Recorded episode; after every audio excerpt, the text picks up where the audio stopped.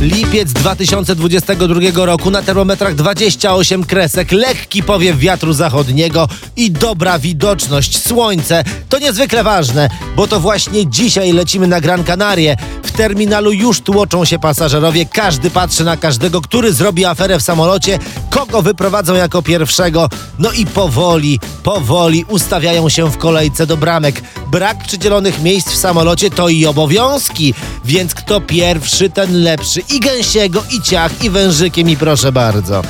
I nie ma savoir vivre, że starsze panie i panowie wchodzą priorytetem i mają na wejściu miejsce przy oknie. To nie tramwaj.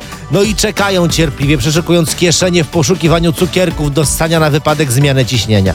A ciśnienie się zmieni, to pewnik więc kolejka do toalety nie mała. Część z podróżnych w obawie przed startem i wbiciem w twardy fotel lotniczy już konsumuje trunki ze strefy wolnocłowej, bo można, choć w granicach zdrowego rozsądku, wiadomo, co by nie być zbytnio e, na starcie wylewnym. Zaczął się tłok przy bramkach, rozpoczęli boarding, ale na spokojnie, bez pośpiechu, przecież każdy wejdzie. Jedni są pragmatyczni, wybierają miejsca najbliżej toalety, a te są tylko dwie na cały samolot. Plus, że blisko w razie potrzeby gorzej, bo słychać wiadomo. Inni wybierają miejsca przy wyjściach ewakuacyjnych i tam znajdą najwięcej przestrzeni na nogi i w razie czego mogą szybko wiać, jakby była ewakuacja. Najgorzej, no najgorzej mają ci, co siedzą w środku i po prawej, po lewej stronie mają pasażerów.